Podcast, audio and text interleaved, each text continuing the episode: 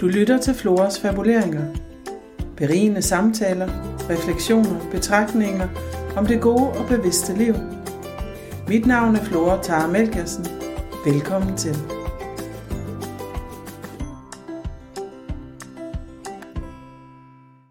Rigtig hjertelig velkommen til Floras Fabuleringer, hvor jeg i dag har fået inviteret seksolog Maja Wisman med, og jeg har glædet mig rigtig meget, Maja, fordi jeg ved, noget af det, vi to går rigtig meget op i, det er nemlig, hvad vi også sådan evidensbaseret kan fortælle om, hvordan vi mennesker virker, og hvad vi ved, der virker, og ikke kun, hvad vi tror, der virker, eller hvad vi har læst et eller andet sted, der virker. Så derfor har jeg glædet mig meget til, at vi skulle snakke om det her med parforhold og corona, og det er januar, og det er koldt og trist derude, og ingen af os kan rigtig huske, hvornår vi har været på ferie måske.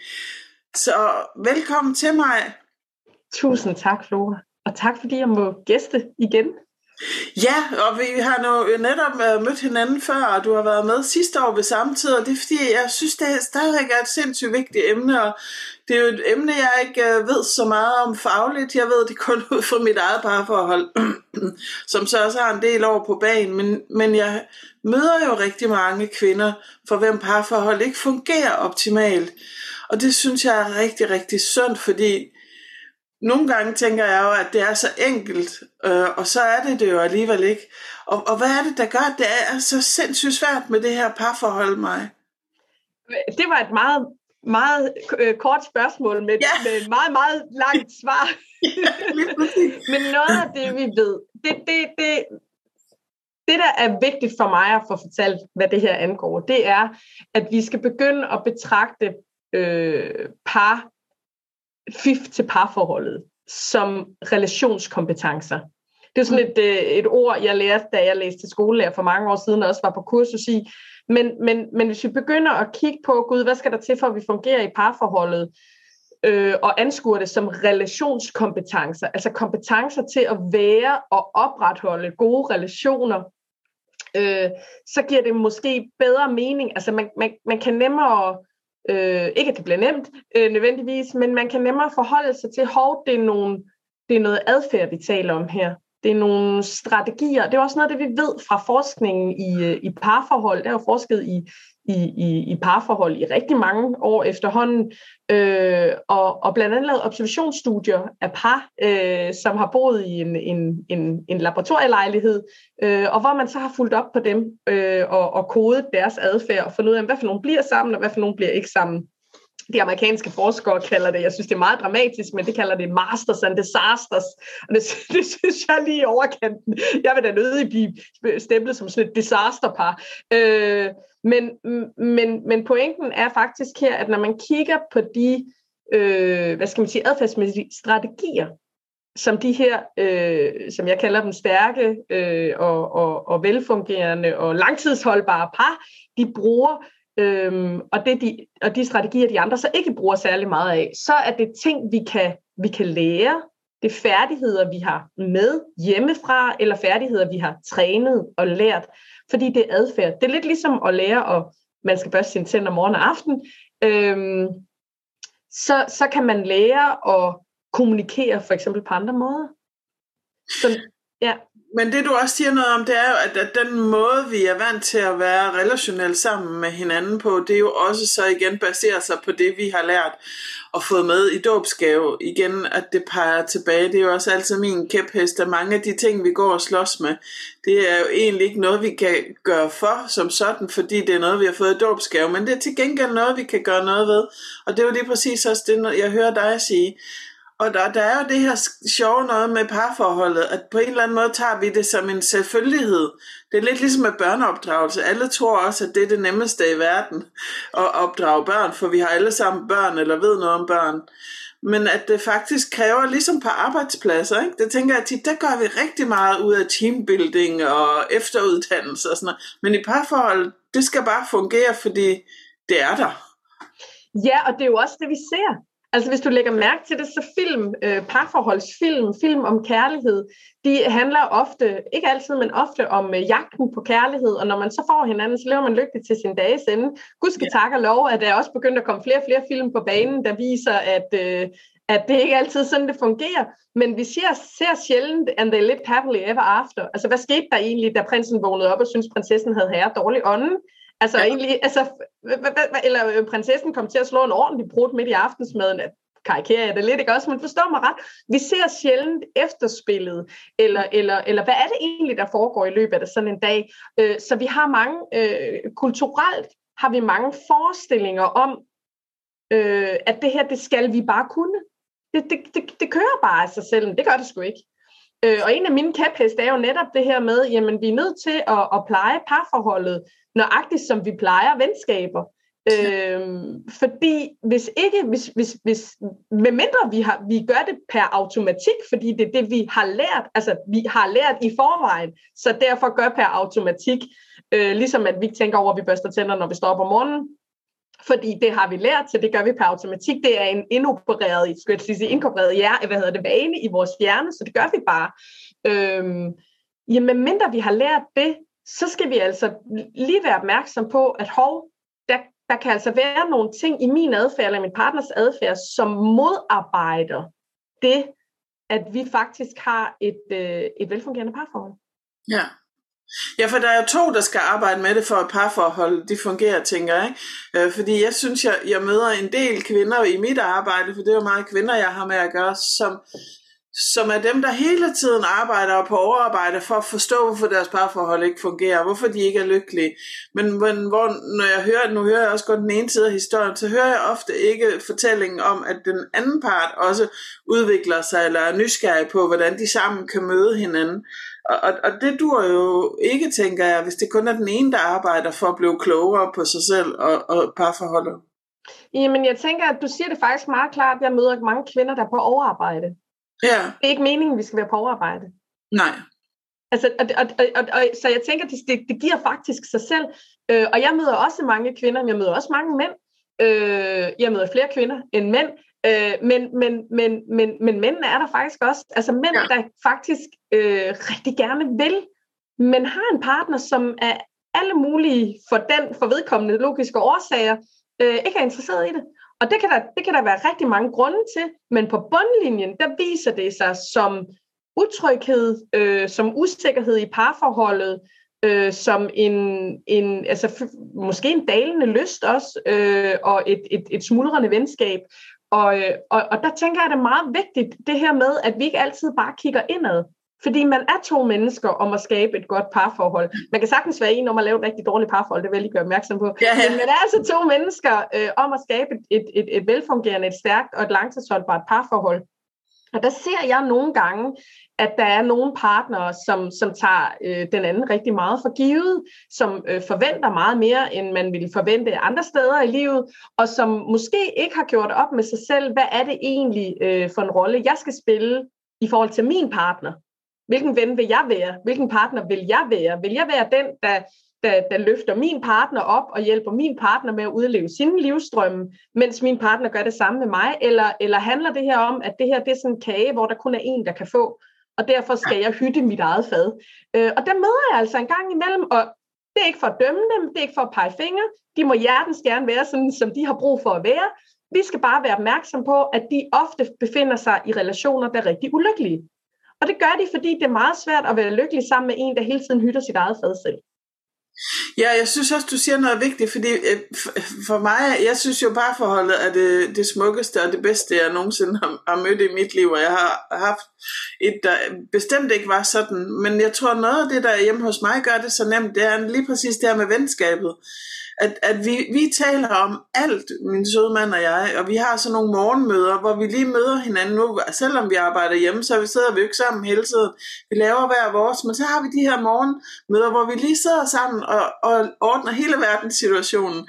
Og, og de der, hvor vi lige tjekker ind, det synes jeg simpelthen er så magisk, fordi så er det ligesom om vi er tunet ind på samme tone resten af dagen, og, og så gør det faktisk livet og forholdet meget nemmere. Men også det med, at vi kan dele alt. Det er også noget, vi har prøvet at give videre til vores børn, som jeg elsker. At de, uanset hvad der sker i livet, så kommer de altid hjem til os og fortæller om det. Og bliver holdt i det, der så også er svært. Hvor, hvor jeg møder rigtig mange mennesker, som siger, det aller, aller dybeste i dig, det kan du faktisk, det kan jeg ikke dele med nogen. Det holder jeg for mig selv, og det synes jeg må være frygtelig ensomt. Det er også frygtelig ensomt. Det er, det er, det er hjerteskærende ensomt. Ja. Øh, og det er der jo ikke, altså man kan sige, øh, kan man holde til det som menneske? Det, det kan man godt. Altså det er jo ikke mm. sådan, at man, man ligger sig ned og dør, men, men det er ikke rart, og det er heller ikke nødvendigvis noget, der er godt for vores mentale sundhed. Øh, fordi hvad gør det ved mig, at jeg har et menneske, som jeg går op og ned af, og som faktisk ikke udviser engagement og interesse i mig? Øh, og så kan vi altid prøve at forstå, hvorfor vores partner har det sådan. Øh, men, men uanset om vi forstår det eller ej, så er bundlinjen jo, at jeg ikke oplever engagement og interesse i mig. Og jeg måske heller ikke oplever en partner, der har en interesse i at lære det. Og så, og så kan man jo kigge nok så meget ind i sig selv og forsøge at acceptere nok så meget, men, men, men, men noget af det, som jeg tit synes, der bliver glemt i hele den her snak om, om relationer, og det er også derfor, jeg gør så meget ud af, at det her det er færdigheder, det er relationskompetencer, det er noget, vi kan lære. Man skal ikke skamme sig over, at man ikke har lært det. Men man kan lære det. Man kan starte med at tage små skridt, og det sjove er, at forskningen viser faktisk også, at det er de små skridt, der gør de store forandringer på den store bane, ikke? ligesom med tandbørstning, øhm, som jo, jeg skal sige, den bruger jeg altid, men det er fordi, den er så nem at forstå. Men, men, men, men, men vi er også nødt til at kigge på det her med, der hedder, jamen, det kan, altså, vi, vi mennesker er jo pattedyr. Altså, vi er jo tilknytningspattedyr. Så for at vi kan trives, så, så skal vi have mad, vi skal ja. have noget søvn, vi skal have noget at drikke, øh, og vi skal kunne føle os trygge. Øh, ligesom med, med, med, med børn, altså tænker jeg, er jo en grund til, at man har rigtig meget pædagogik og psykologi, når man læser til skolelærer, det er jo blandt andet, fordi vi skal, for, vi skal lære at forstå øh, det her med, øh, som en del af det, at læring skal foregå i trygge rum. Hvorfor skal det det? Det skal, fordi, det, det skal det, fordi det er rigtig svært at indlære noget. Det er svært, at der er noget, der sætter sig fast i hjernen, øh, selvom vi har fået det fortalt 200 gange, hvis vi er utrygge. Så det vil sige, at vores, vores, vores hjerner, altså vores, hele vores væsen, fordi vi er de her dyr, som vi er biologisk set, øh, fungerer bedst under trygge rammer. Ja. Vi, vi vokser og lærer bare bedst, øh, vi, de, når vi er trygge. Og, og, og hvis ikke vi er trygge i vores parforhold, hvad så? Hvad, hvad sker der så? Jamen, men kan man være en, en altså, og, og, og nu tænker jeg, at der er nogen, der lytter med, som, som måske får lidt ondt i maven, når jeg siger det her, men, men, men hvor, hvor, hvor gode er vi som forældre, hvis vi hele tiden går rundt og er utrygge? Ja. Og jeg mener, ikke at det er fordi, vi skal rate os selv på en skala fra 1 til 10, det er bare et spørgsmål til refleksion. Hvis jeg lever i et parforhold, hvor jeg hele tiden er utryg og bruger mængder af energi på at forstå, hvorfor jeg er utryg, og ikke kan komme i mål med at have en samarbejdspartner i min, øh, min partner, øh, som kan gøre, at vi kan øge trygheden i vores parforhold. Hvad gør det så ved familien som yes. enhed? Hvad gør det ved børnene? Hvad gør det ved de, vi lærer dem om kærlighed, som de skal tage med sig senere i livet? Øhm, og det er jo nogle af de ting, som, som jeg ved, at par de taler med mig om, når de øh, har erfaringer med, at par kommer og taler med mig om. Øh, og også nogle gange det, der faktisk bliver sagt som årsag til brud eller nu er vi nødt til at gå i parterapi, fordi jeg vil ikke være den her længere. Jeg ønsker ikke, at det her det er den familie, vores børn skal vokse op i. Så hvis ikke der sker noget, øh, jamen så bliver det et brud, og det er ikke, fordi jeg ikke elsker dig, fordi det gør jeg, men det er fordi, at jeg ikke elsker det, som vi kan skabe sammen under de vilkår, der er. Jamen, jeg synes, det er rigtig, rigtig vigtigt. Det er jo noget af det, jeg selv arbejder rigtig meget med i forhold til, til enkeltindividet, det her med tryghed. Fordi vi også ved, at det her med tryghed handler også om vores nervesystem, og nervesystemets evne til at kunne være fleksibelt og bevæge sig alt det her. Og, og når du siger det, så kommer jeg til at tænke på, jamen det var faktisk noget af det, da jeg mødte min søde mand, der faktisk var det vigtigste. Det var, at han, fik, han, han gav mig for første gang nogensinde i mit liv øh, en følelse af at kunne være tryg et sted. Og det gjorde jo også, at jeg selv har kunne arbejde i de sidste 20 år med at skabe en større tryghed inde i mig. Og jeg tænker, det er vel egentlig det, vi skal kunne i parforholdet, hvor jeg måske ser, at mange, når vi ikke, det, igen, når du siger alt det her, så tænker jeg bevidsthed, ikke? Fordi mange er jo ubevidste og går bare ubevidst ind i parforhold. Så bliver vi forelsket, og lige pludselig så er vi gravide, og så skulle vi have, i stedet for at have en bevidsthed, så kommer vi bare, ellers kommer vi bare til at tage vores forældres mønstre, uden at ville det, ligesom vi gør i vores børneopdragelse og alt muligt andet. Så det her med lige at stoppe op og sige, hvad er det egentlig, jeg bidrager med fra mit nervesystem til dit nervesystem, eller, eller hvordan skaber vi det her sammen? Ja, og hvordan regulerer vi følelserne ved hinanden? Altså, jeg, når jeg læser øh, artikler om parforhold og råd til parforhold, så, så, så får jeg tit sådan en, jamen hov, altså, vi, vi skal lige huske, at vores adfærd påvirker hinanden. Ja. Øh, og det synes jeg, der mangler alt for meget i den her debat, at, at hvis jeg kommer øh, farne over i huset, siger, jeg har jo kontor ved siden af vores hus, jeg kommer farne over i huset, og min stressrespons, den bonger ud, øh, så påvirker jeg faktisk hele familien. Ja. Altså, vi, vi, vi er ikke lavet af sten. Vi påvirker hinanden. Vi, ja. vi regulerer hele tiden vores følelser og vores nervesystem efter hinanden, og det er sådan, vi fungerer. Så det her med at tro, at jeg skal bare lære at hvile 100% i mig selv hele tiden, og ikke lade mig påvirke andre, not gonna happen. Fordi det er ikke sådan, du er skabt som menneske. Så hvis man har det som mål, øh, så kan man altså arbejde fra nu af og resten af livet på aldrig nogensinde at lade sig påvirke andre mennesker øh, adfærd. Øh, så det er det der med at have den der forståelse for, hvad er det egentlig, jeg bidrager med, og hvad kan jeg gøre for at gøre det mere positivt? Hvordan kan jeg bidrage til at gøre det trygt for min partner, for eksempel? Øh, ja. Fordi det er min. Det, hvad, hvad er egentlig... Øh, jeg får sådan lyst til at sige, hvad er, hvad er egentlig i min kontrol, og hvad er ikke i min kontrol? Det, der er i min kontrol, øh, og noget af det, jeg kan arbejde med, det er jo at skabe et trygt rum for min partner når min partner kommer og fortæller om sine ubehagelige oplevelser, sine følelser, eller bare skabe et trygt rum, der gør, at vedkommende kommer tættere på at kunne tale om det. Jeg kan arbejde med at blive bedre til at kommunikere mine behov ud. Jeg kan, jeg kan arbejde, det er min kontrol. Det er også min kontrol, øh, hvordan jeg håndterer min vrede og irritation. Det kan jeg også arbejde med, at få kommunikeret ud på måder, øh, som bliver nemmere for min, så det bliver nemmere for min partner at høre, hvad jeg siger.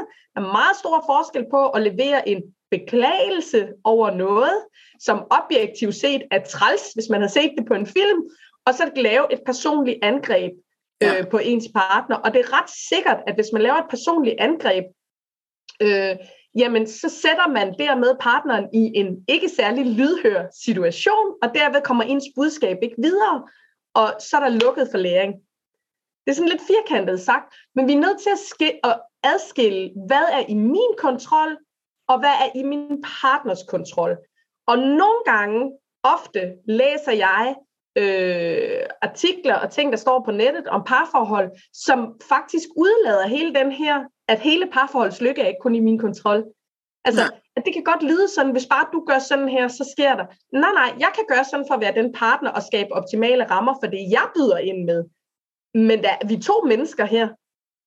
Vi er to mennesker her, og min partner skal faktisk også levere sin del af arbejdet. Og så kan vi sige, hvis, hvis nu vi kigger på en arbejdsplads, og jeg mener faktisk, at vi skal sammenligne vores parforhold med et arbejdsfællesskab.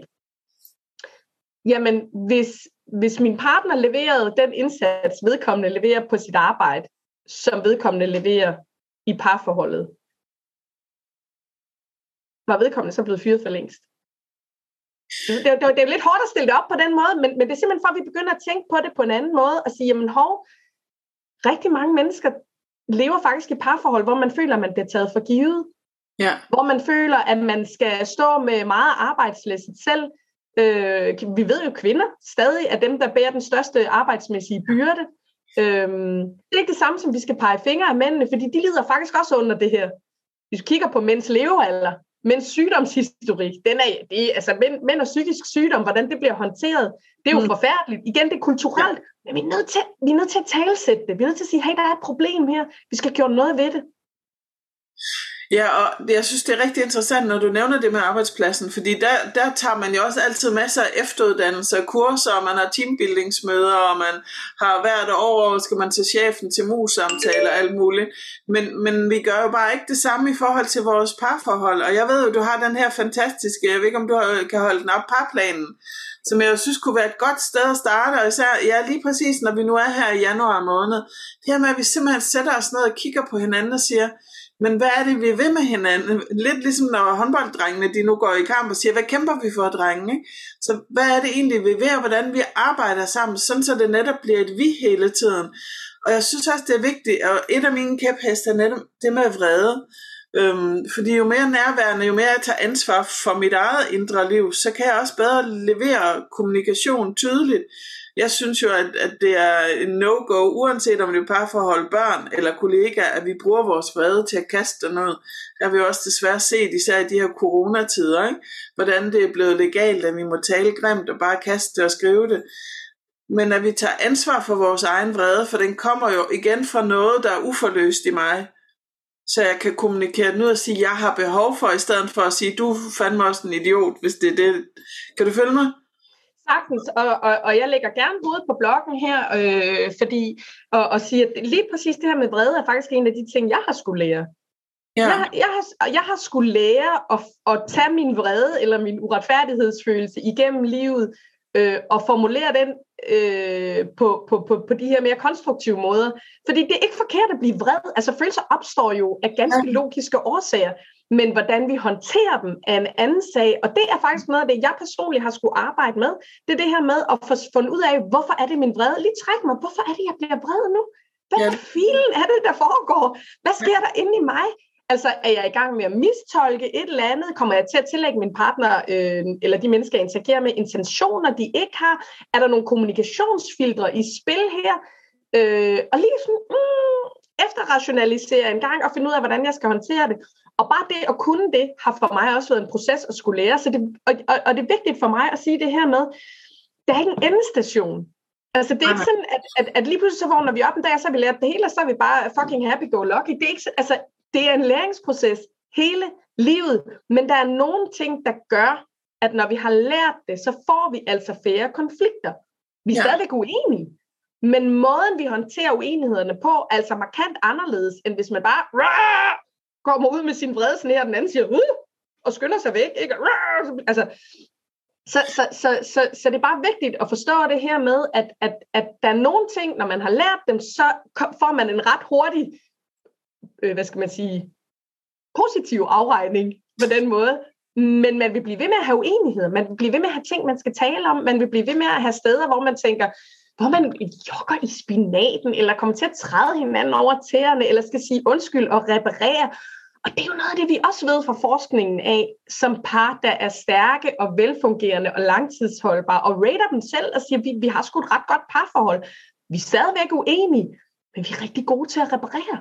Ja, lige præcis. Og når vi vader ved siden af, så er vi sgu gode til at komme og sige undskyld og række ud til hinanden, sådan så de uenigheder eller de jokken på hinandens tæer, de, dem, dem, dem tager man ansvar for. Fordi vi kan sgu alle sammen komme til at øh, sige noget dumt, altså. Selv mig, der træner de her færdigheder med par, altså jeg, jeg gør det sgu da også. For 14 dage siden, der blev jeg mega gal på min mand i telefonen, øh, fordi jeg havde været op fire gange om natten, øh, tre, jeg tror sgu næsten en uge i træk, presset ja. op i et hjørne, ikke? Og bagefter stod jeg og tænkte, hvad fanden var det, der røg ud af munden på mig? Så må du ringe og sige undskyld. Så griner han, det vidste han godt. Han kunne godt. Men, men pointen, det er bare for at give sådan en helt lavpraktisk eksempel. Vi er nødt til at sætte barn efter. Det handler ikke om, hvorvidt vi kommer til at, der ryger en finger af fadet, eller vi kommer til at sige noget tåbeligt en gang imellem. Pointen er, at vi skal lære at reparere. Det er det, der er pointen. Ja, men lige præcis, men du, jeg synes også, der er noget andet vigtigt i din historie, det er, at de kender hinanden så godt, som Mads i den anden ende godt vidste, åh oh, herregud, det er bare mig, der er presset, så det gør ikke noget, at han ikke tog det personligt. Mm. Det, er jo, det er jo sådan noget, det er, som jeg ved, du også brænder for, at vi, vi skal tage ansvar for det, vi har med i vores egen bagage. Så det vil sige, hvis jeg har nogle sår på sjælen for det, jeg er vokset op med, så er det mit ansvar, men jeg kan godt dele det med min partner, sådan så vi begge to ved, hvad er det, der er på spil i den her, på den her bane, vi spiller. Jamen, jeg har noget sårbart med mig. Min far råb for eksempel altid, så hvis du begynder at råbe mig, så bliver jeg flået fem år. Altså, at det her med, at vi kan tale om de ting, der er på spil, og det er 100 på, at det er derfor, han også kunne sige, når jeg er herregud, fordi en anden, der kunne meget nemt blive ramt af, at du råbte og sige sådan en, en dum kælling. Hende gider jeg ikke at snakke med, og så lad være at tage telefonen, når du ringede op for at sige undskyld. Kan du følge mig? Helt sikkert, og jeg kan også hilse dig og sige, fordi øh, nu er det ikke, fordi jeg særligt tit bruger mig selv som eksempel, men lige præcis det her eksempel bruger jeg gerne. Men, men, men går vi 15 år tilbage, da vi lige havde lært hinanden at kende, ja. så, var, så tog konflikten længere tid, fordi så ja. havde han taget det personligt, fordi der havde vi ikke fået børn sammen, fordi Mads han ved godt, at når jeg er blevet vækket af ungerne, og han har boet på flyvestationen, og jeg har stået med det hele herhjemme i fem dage, øh, og han så, jeg troede, han havde fri om fredagen, det havde han ikke. Ah! Ja. Jeg skal aflevere igen i morgen, og jeg havde jo lige en aftale, fordi jeg troede, at alle mulige ting. Så han ved jo godt nu, fordi vi har en lang historik sammen. Han ved jo godt, at det handler ingen skid om ham. Det her er mig, der presser op i hjørnet. Jeg er træt. Jeg trænger til at have noget tid for mig selv, og jeg trænger faktisk også bare til, at han kommer hjem og tager over. Det handler ikke om, at jeg ikke kan lide ham. Det handler Nej. om mig. Og det er fordi, vi har en historik. Øh, så det vil sige, det vi også ved, hvis jeg lige må putte lidt forskning på det, oven på den, det vi også ved, det er, at langt de fleste par har langt de fleste konflikter i de første år af parforholdet. Mm. Netop af den årsag, fordi man ikke kender hinanden særlig godt. Så, og vi er sårbare, øh, fordi det er sådan, vi er som mennesker og som pattedyr. Øh, så det vil sige, at vi kan nemmere komme til at tage tingene personligt, når ikke vi ved, hvad der foregår inde i hinanden, og vi ikke har fået talt om tingene. For som du siger, Flora, jeg synes, det er så fint, det her med, jamen vi har ting med. Vi har ting med. Jeg har for nylig skrevet om det på min Instagram, det her med, når vi kommunikerer, at hvis vores partner trækker sig, så er det ikke nødvendigvis, fordi partneren ignorerer os. Det vil være, det, tager, det vi tager det jo personligt. Ofte. Nu, altså, jeg vil også lige, der er jo altså også nogle skadelige parforhold, ja, ja, ja, ja. hvor, det bliver brugt som redskab, men det, altså, hvor, hvor man ignorerer den anden for at straffe, det er ikke det, jeg taler om her. Men, men hvor det faktisk handler om, at, at vedkommende bliver simpelthen så utryg. Øh, jeg brugte et eksempel på et af mine opslag den anden dag på Instagram, hvor jeg skrev det her med, jamen hvis man for eksempel kommer fra et hjem, hvor at tonen, man aldrig, altså stemmen aldrig er blevet hævet, det, det, det handler om kommunikationsfiltre, ikke? Øhm, øh, og, og, og, og den ene kommer fra et hjem, hvor at man altid har talt i det her toneleje, og man aldrig har hævet stemmen. Og den anden kommer fra et hjem, hvor der er blevet brugt store armbevægelser. Det vil sige, at vi har forskellige udtryksmåder. Så kan den, den, der bruger store armbevægelser og taler højt, når der er mange følelser, faktisk komme til at skræmme den andens nervesystem. Og nu siger jeg nervesystem, fordi det er det, der sker. Fordi ja. den andens kamp-flugt-nervesystem bliver aktiveret, så vedkommende simpelthen bliver bange og trækker sig. Øh, og det er det her med at lære hinanden at kende, og sige, okay, skal den anden så bare lære, at det er sådan, jeg er? Ja, det kommer lidt an på, hvad din pointe er. Fordi hvis du godt vil kunne kommunikere klart med din partner, så tænker jeg, at det giver rigtig god mening, at du også kommunikerer på en måde, hvor dit budskab faktisk bliver opfanget. Så det kan være, at du også skal prøve at regulere lidt. Men det er jo et samarbejde. Det er ja, lige et samarbejde.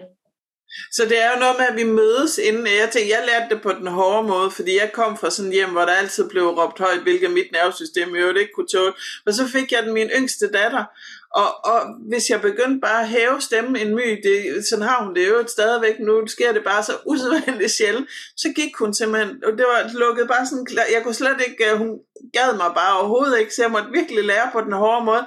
Det her, det er simpelthen bare ikke en måde at gå til verden på. Og jeg synes, det var en kæmpe gave faktisk, fordi vi havde talt rigtig meget om det i mit parforhold, fordi min søde husbånd heller ikke synes, det var særlig fedt, og vi grinede lidt af det her italienske temperament, så kunne man lave lidt sjov med det, men, men det er jo aldrig hensigtsmæssigt for noget, når den ene er sådan en furie. Og det synes jeg simpelthen har været den fedeste læring, det der med at så stoppe op og sige, okay, hvordan kan jeg formulere det her lige nu, så det kommer, ja, det er jo mit, min kæphed fra hjertet, i stedet for for, min, for min mønstre i bagagen. Mm, mm. Og jeg tænker også, vi skal også bare huske, hvad er det, hvad er det der ligger bag? Tænk sig at være tænk sig at have behov for at tale både, eller ikke bare ikke et behov for, skal lige, nu kan det godt være, at jeg formulerer mig kluntet tilbage lige over med mig, men, men, men, men, men at man er trænet i at tale højt ja. og vredt, for der bliver lyttet. Ja. Wow. Ikke? Jo. Altså, den har jeg virkelig også kunne tænke, okay, hmm, gud for interessant. Ja. Gud, hvor interessant for mit vedkommende, at, at, at, at fordi jeg råber og råber, og jeg banker og banker, og hvor, hvor, hvor er dem, der lytter? Ja. Ikke? Altså, hvor, hvorfor bliver der ikke lyttet? Kan vide, hvad, hvad det var? Og som børn peger vi jo altid fingrene ind. Det er jo det, vi kan. Det er jo det, vi ja, ja, ja. er, er wired til som børn. Ikke? Jamen, så er det vores egen skyld. Ikke? Men, men, men vi er bare nødt til at sige, okay, hold da op. Øh, hvad er det, hvad er det, der gør i den her relation? For i virkeligheden tager vi jo regler fra et skakspil og putter med ind i et ludospil. Ja, ja, ja. Nå, jeg tror, de samme regler gælder her. Jo, det gør de ikke. det er altså tydeligvis nogle andre. Øhm, men, men hold da op, tænk sig, at, at jeg har en oplevelse af, at hvis jeg skal have nogle behov opfyldt, eller skal i talesætte mine grænser, så skal jeg faktisk starte helt herop. Ja. Og tænk på alle de gange, man har startet hernede, og der ikke er blevet lyttet. Ja. Ikke? Det er sgu vildt.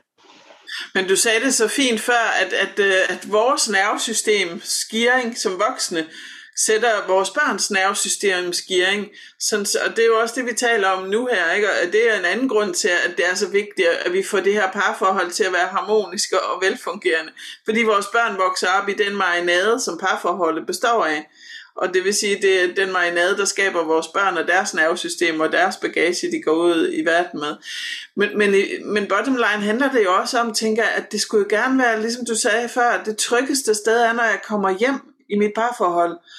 Det er der, jeg kan trække vejret dybt og læne mig tilbage og sige, åh, hold mig lige et øjeblik, eller lyt lidt til, hvad der har fyldt i mig i dag, ikke?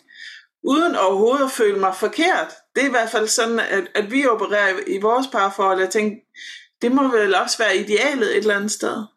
Men det er det også. Idealet er jo netop, at parforholdet, kan man sige, altså hvis man kigger på, på øh, John Bowlbys, øh, jeg tror faktisk udtaler hans efternavn forkert, men hvis man kigger på alt, alt det, der er skrevet i forbindelse med ham og, og tilknytningsteorier, altså så, så taler man jo også, af Sue Johnson, hele hendes arbejde, ikke også? Men så taler man jo om det her med, at, at, at parforholdet jo bliver erstatningen Altså mm. du går fra et trygt, forhåbentlig trygt familie, øh, hvor du er lille, øh, og så vokser du der, så vokser du op, og så går du ind i en, en anden relation, øh, som jo skal erstatte den her forhåbentlig sikre, trygge havn, du kommer fra. Det er bare ikke virkeligheden for alle, men ja. virkeligheden er, at det er det, vi vi stræber efter, fordi det er det, vi er wired til, altså det er det, vores nervesystem er gearet til, det er det, vores krop, vores DNA, ligesom vi søger efter føde, så søger vi efter tryghed, og det, der er interessant, ja. undskyld, det, der er rigtig interessant, det er jo netop, øh, når vi møder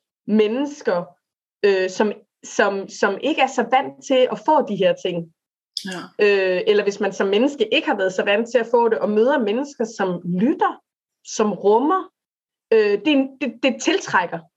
Altså man bliver tiltrukket af det. Øh, og, det, og det er ligesom, at man bliver tiltrukket af mad, når man er sulten.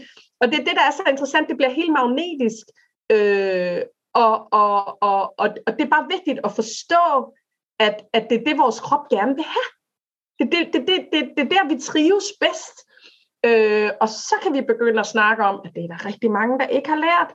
Der er rigtig mange, der har svært, særligt mænd, Øh, og det, der er altså forskningen i ryggen her, og jeg tænker, at det også kommer til at ændre sig, men særligt mænd kan have meget svært ved at rumme følelser, og det kan de, fordi vi kulturelt set, og jeg ved altså en del om det her, det vil jeg godt lige understrege, fordi i forbindelse med min, min afhandling om øh, seksologiske behov hos danske veteraner i øh, PTSD-behandling i forsvaret, øh, var inde omkring den mandeforskning, der ligger i Danmark. Og det, der er rigtig interessant, det er, at mænd og drenge til stadighed kulturelt bliver præppet til, at fysisk og psykisk sårbarhed, det ikke eksisterer i den rigtige mand. Ja. Øh, så det vil sige, vi har en meget stor gruppe af mænd og unge drenge og drengebørn, der lærer, at følelser er noget, vi skal pakke væk. Ja. Hvad betyder det, når de indgår i en relation? og partneren kommer og er ked af det. Hvad betyder det?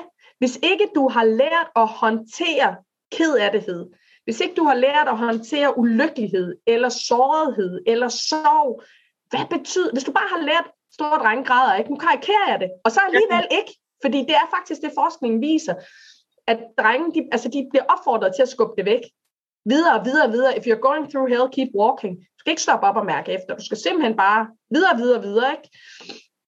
Hvad betyder det for deres evne til at skabe velfungerende relationer? Både til deres børn, men også til deres partner og til deres venner. Det, det er meget interessant det her, og det er jo frygteligt, fordi det er jo noget, de er vokset op med. Og så kommer der sådan en catch 22, eller hvad det hedder, fordi hvis man er vokset op med, at man ikke skal håndtere følelserne, og man så mærker, at de presser på, ja. så har man lært, at man bare skal blive ved med at holde dem nede. Så måden, vi socialiserer øh, og opdrager drenge på, drengebørn, ikke alle, men mange, øh, betyder faktisk, at de er klemt op i en krog. Fordi når de så mærker, at livet bliver svært, så bliver det også skamfuldt for dem. Fordi de må ikke søge hjælp, og i det øjeblik, de søger hjælp, så er det fordi, de ikke kan håndtere det selv, og så er der noget galt med dem, så er de gået i stykker som mænd. Og det er faktisk, hvad jeg hører, de fortæller mig i min praksis. Så det vil sige, så, altså, vi kan godt stå og pege fingre. Vi kan godt stå og pege fingre og sige, det er også dig, og du er også forkert. Vi kan også prøve at kigge på det her. Det er fandme det er et fucking strukturelt problem. Ja, det er et samfundsmæssigt problem. Det er et samfundsmæssigt problem, det her. Det er så sindssygt, altså. Jeg bliver altså nødt til lige at lave sådan en sidespring, når du siger det, ikke? Fordi jeg kommer jo til at tænke på din søde Emil, der hoppede op i favnen på Sofie Lind, da han gik videre i X-Factor. Det var jo virkelig, altså alle var jo vilde med Emil, fordi han var så kærlig, og det bare ost ud af en selv, ikke? Så der er heldigvis nogle få med, hvor det lykkes, at det ikke er sådan. Men jeg har to store piger på 27, og jeg, og jeg bliver hver gang frustreret, fordi de stadigvæk ikke har fundet en partner. Og når jeg også hører nogle af deres veninder, der så har en partner, hvor svært det er som så ung, fordi at der bare ikke er det her at de kan tale om følelser, og så kan man sige generelt set, nu har jeg jo to børn, der er vokset op med, at vi taler om alting, ikke? men generelt er vi jo ikke gode til om vi er mænd eller kvinder. Jeg er med på, at det er meget værre for mænd, fordi kulturelt er vi stadigvæk nogle, undskyld, jeg siger den taler, synes jeg, på mange måder. Ikke? Fordi vi har de der mand-kvinde ting, men at vi ikke taler om følelser i det hele taget. Og det er jo også derfor, vi ser så mange går i stykker, fordi vi ikke har lært at rumme de svære følelser. For eksempel også i parforholdet. Det er jo helt naturligt, som du siger, at, at en gang imellem, så bliver man lidt træt i koderne. Man har måske heller ikke den store lyst til sex lige en periode, eller nærvær, og det er okay, det betyder ikke, at man er ved at glide fra hinanden. Det er bare sådan en periode, lidt ligesom at det er sommer, vinter, forår. Altså, kan du følge mig? Alting har cykluser. Det har vi også inde i os følelsesmæssigt. Det har vi også i parforholdet. Men vores tolerance for at rumme de her forskellige cykluser og bevægelser, den er stort set lige nul, synes jeg efterhånden. At det er ligesom om vi har det her ideal af, at vi skal være lykkelige, vi skal rende rundt og være en succes og have godt gang i business, vi skal kunne gå i løvernes hule og se ud som om vi bare har styr på hele livet. Jamen, jeg, jeg, jeg, altså, jeg, jeg er helt enig, og jeg, og jeg synes faktisk, det er super uhyggeligt, og det er også vigtigt for mig at sige, at selvfølgelig er der også kvinder, der ikke har lært det her, men kønsmæssigt, der er vi også, altså hvis man kigger på forskningen, så ved vi bare, at, at mænd bliver socialiseret mere ind i de her roller, end kvinder gør. Og hvis der er noget, der virkelig kan få mit pisse i kog, pardon my French, så er det jo øh, seksologer og parterapeuter, som bliver ved med at opretholde de her stereotype kønsroller øh, for at når, øh, ellers så virker lysten ikke. Jo, det kan jeg faktisk lige præcis hilse dig at sige, den gør, for hvis der er noget, der vækker lysten hos rigtig mange, så er det faktisk følelsesmæssig intimitet. Ja, det er meget, meget, meget interessant det her, fordi der er faktisk rigtig mange udtalelser omkring, om hvis man kommer for tæt på hinanden, så, så, så påvirker det lysten negativt. Nej, nej. Nej. Det er faktisk ikke rigtigt. Så, så, så, fordi hvis følelsesmæssig intimitet og følelsesmæssig sårbarhed skaber faktisk også evnen til at tale sammen om andre ting, blandt andet også at kunne tale sammen om sex. Kan vi være sårbare sammen? Kan vi tale sammen om sex? Par, der taler om sex, har bedre sex. Ikke alle par, men mange par. Mm. Øhm, så, så jeg kan blive... Altså, jeg, nogle gange kan jeg faktisk blive så hissig, så jeg er nødt til at gå mig en tur, øh, når jeg læser det her. Sådan er en rigtig mand, og sådan er en rigtig kvinde. Og de, fordi det er ikke vi er mennesker. Punktum. Vi er mennesker. Vi skal alle sammen lære at følelsesregulere med os selv. Vi skal alle sammen lære at håndtere vores følelser. Vi skal lære at kommunikere vores behov ud. Vi skal lære at være dygtige samarbejdspartnere, fordi det er faktisk rigtig meget af det, en, et øh, familieliv i Danmark handler om. Øh, når man for eksempel har små børn eller, eller lidt større børn. Altså, Danmark er det eneste land i verden, og jeg understreger det, Danmark er det eneste land, af alle lande i hele verden, på hele vores store jordklode, er Danmark det eneste land i verden, hvor det forventes, at mor og far arbejder fuldtid og gør karriere, samtidig med, at de har små børn, uden at de har hushjælp. Det yeah. eneste land i verden. Det eneste land i verden. Jeg er nødt til at sige, det er jo rivende galt. Ja. Vi er samtidig med, at vi vokser op i et samfund, hvor at følelser nu sætter jeg det på spidsen, ikke også, men som vi også var inde på før, ikke skal håndteres, de skal pakkes væk. Det lugter langt væk af, at der er nogen, jeg får lyst til at sige, at der er nogen, der bare gerne vil have os til at være arbejdsmyre. Stop op. Stop op. Og jeg tror, der er en rigtig god årsag til, at hele den her minimalistiske kultur, der begynder at komme nu, lev for mindre, være på nedsat tid, den ene arbejder, den anden går hjemme ved børnene, man flytter fra storbyerne og ud på landet, køber et hus, man selv sætter i stand med genbrugsmaterialer, betager den tid, det tager, nærværet er i fokus. Lige præcis. Fordi jeg, tro, jeg, jeg synes, jeg ser en begyndende, ulmende lille revolution, og jeg tror, at tendensen kommer til at være større og større, og særligt her efter de her snart to år med corona. Fordi det har fandme også fået mange til at, øh, ved jeg, fordi det har jeg hørt folk fortælle mig, men, ja. men, men det har fået mange til at åbne øjnene op og sige, okay, er det det her? Er det det, vi skal? Ja. Er det sådan, vi skal leve vores liv? Med et, altså hvis man kigger på stressniveau, hvis man kigger på vores mentale helse, hvis man kigger på hele den samlede del af, hvordan har vi det egentlig som mennesker med os selv og med hinanden, så kan jeg godt forstå, at der er en ulmende bevægelse af, øh, nej tak. Jeg, jeg ved ikke, hvad jeg vil i stedet for, men, men det, det, det vil jeg bare sige, øh, det er synd at tilbyde, men ellers tak. Det tror jeg ikke, jeg skal være en del af. Jamen, det har du fuldstændig ret i, og jeg synes også, jeg ser det inden for, for mit fag, og, og især det her med compassion, som jo egentlig er sådan en, en, en du kan sige en selvkærlighedstræning, men det er jo meget mere end det. Det er jo også det her med at vække vores evne til medfølelse indad imod os selv og rumme desværre igen. Og, og noget af det, jeg synes, det var interessant, jeg hørte en Ph.D.-forsvar øh, her i fredags for en, der lige havde lavet en stor Ph.D.-afhandling omkring compassion, og, og hendes forskning viste, at 8 ugers træning med compassion, det virkede for den enkelte i forhold til det sænkede stress og øget trivsel og en masse positive ting. Men det øgede faktisk ikke vores evne til at kunne udvise compassion over for andre mennesker, altså til at kunne være mere medfølende over for andre mennesker. Og det synes jeg er ret interessant, for det viser jo noget om, hvor, hvor fattige vi på en eller anden måde er blevet i forhold til, at det her det er virkelig en evne, der skal genoptrænes.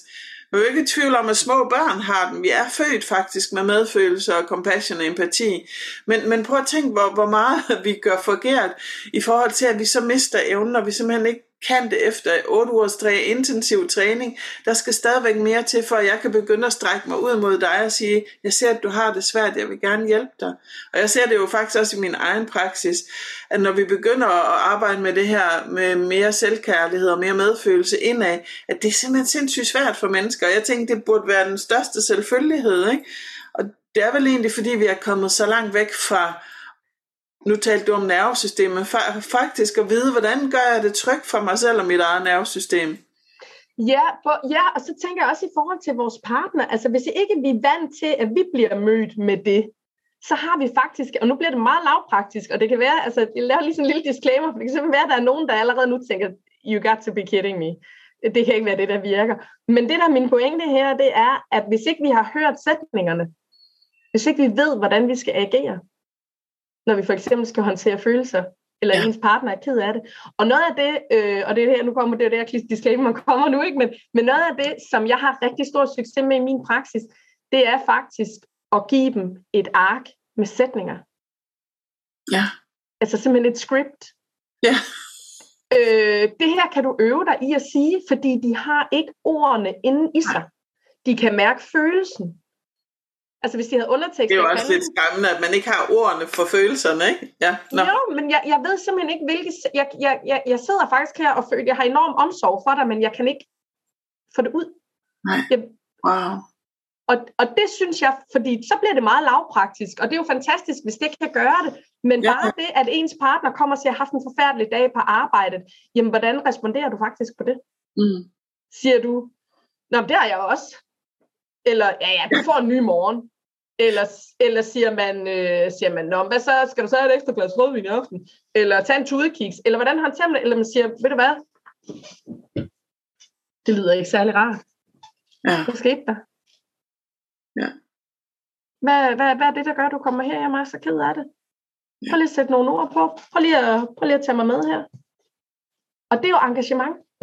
Ja. Øh, og det der med at engagere sig i hinanden, uden at blande sig selv ind i det, men simpelthen stille sig til rådighed som partner, og sige, prøv at høre, når der foregår noget over i din verden, der ikke er rart, så går min verden i stå.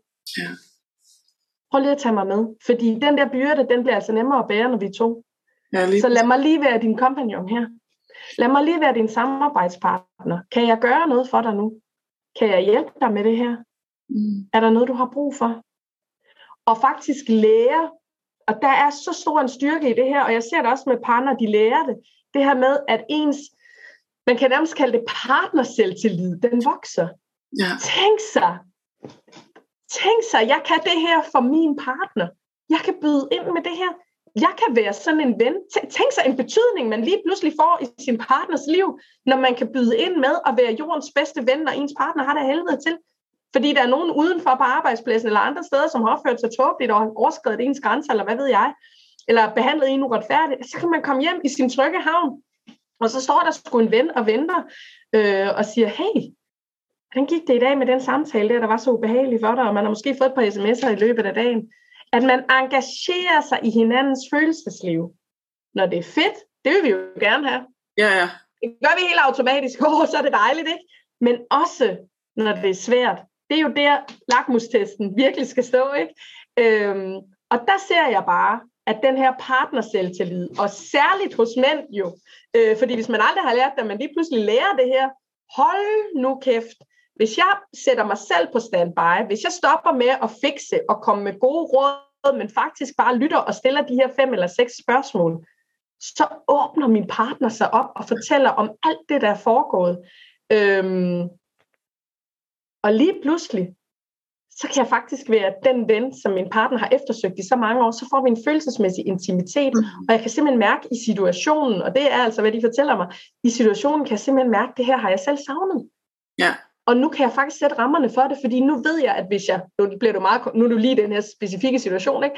Men hvis jeg stopper med at fikse, hvis jeg stopper med at negligere, hvis jeg stopper med at få min partners negative følelser til at skulle gå væk, for jeg kan ikke håndtere dem, øh, men faktisk stopper op, lytter, træner mig selv i at blive i det, stille åbne spørgsmål, spørgsmål, der åbner op, så det vil sige spørgsmål, der giver adgang til mere, spørgsmål, som ikke kan besvares med ja og nej. Hvordan er det for dig? Hvad tænker du? Hvad tænker du om det? Hvad er det, der gør dig så ked af det? Prøv lige, at, prøv lige at tage mig med, jeg vil rigtig gerne forstå dig. Når de gør det, partnerne, og de lærer det her, så ændrer det parforholdet markant, og det ændrer deres egen oplevelse af at være en værdifuld partner, uanset om det er en mand eller en kvinde, men at kunne være en værdifuld partner. Det er meget interessant. Og det er jo egentlig, tænker jeg, essensen af nærvær, det du beskriver, nærværslytning. Ikke? Øhm, jeg ved ikke, var det i 80'erne eller sådan noget, vi alle sammen gik rundt med de her markader, har du talt med dit barn i dag? ja. Og måske skulle vi nu her i, i 2022 øh, faktisk der have nogle markader, har du talt med din partner i dag? Ikke? Fordi det, det lyder jo virkelig som et godt sted at begynde at runde vores snak af mig, det her med at sige, at det handler om nærvær og om at tale sammen og lære at rumme hinandens svære følelser og sige, det er okay, og, og ingen går i stykker af at tale om det, der er svært. Og så synes jeg, det er fantastisk at, at få en liste med ord. For hvis ikke vi har ord, så er vi ikke forkerte.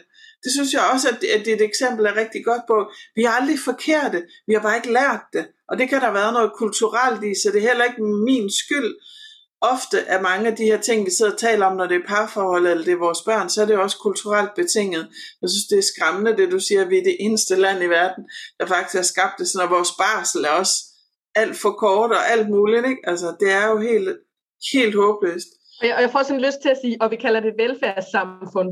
Altså, hvis ja. vi kigger på vores mentale ja. helse, vi kalder det et velfærdssamfund. Nu, ja. nu stopper det fandme, ikke også? Altså, hold så op hold så op. Ikke? Det kan godt være, at du kan gå til lægen og få en henvisning til angst og depression. Ja, ja, men de lavede så lige en ændring i forhold til psykologer for nogle år siden, der gør, at der næsten er et års ventetid nu. Ja. Altså, stop så ja. med at reparere de veje, og komme i gang med at sætte pengene af et andet sted. Ej, nu bliver jeg firkantet, og jeg ved ikke skid om det. Min pointe er bare, at jeg, jeg kan blive vred, fordi hvis ikke vi kan have det godt mentalt og med hinanden, altså vi ved jo, at, at altså, Øhm, altså det, det, det påvirker faktisk vores dødelighed, hvordan vi har det relationelt.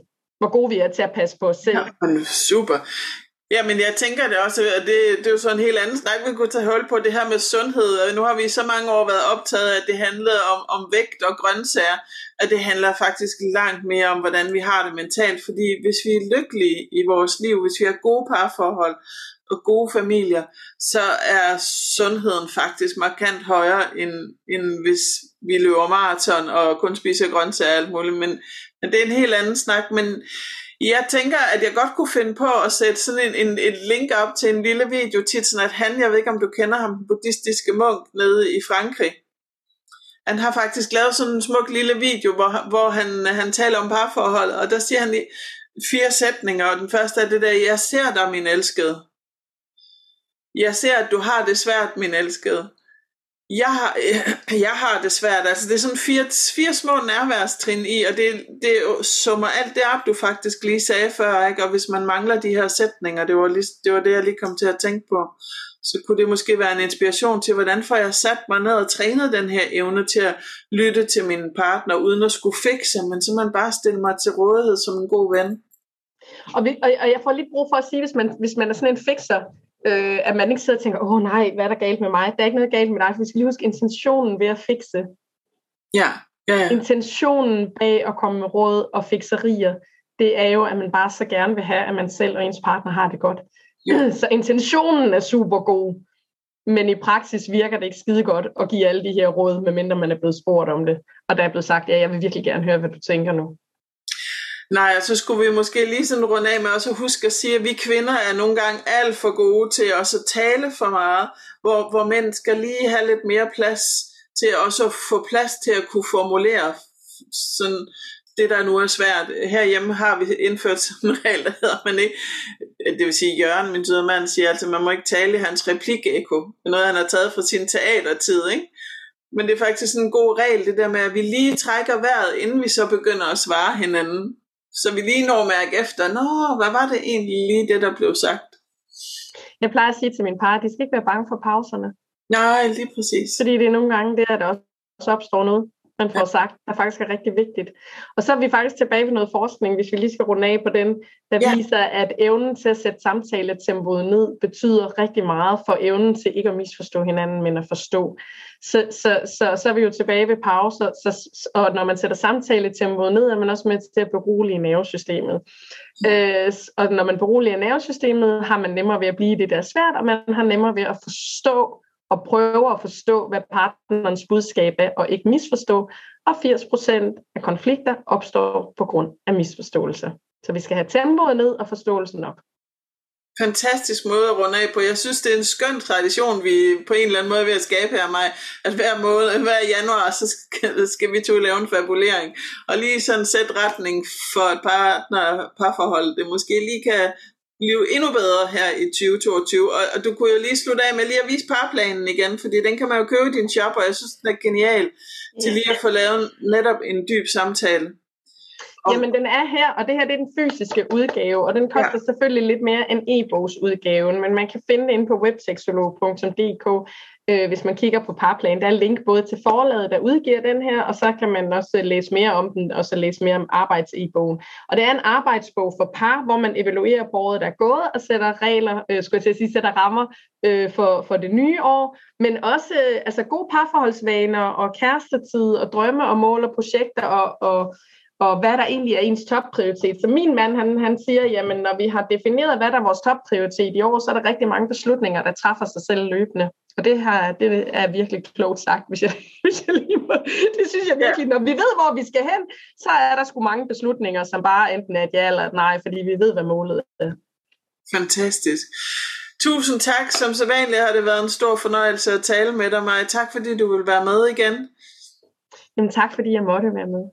Thank you.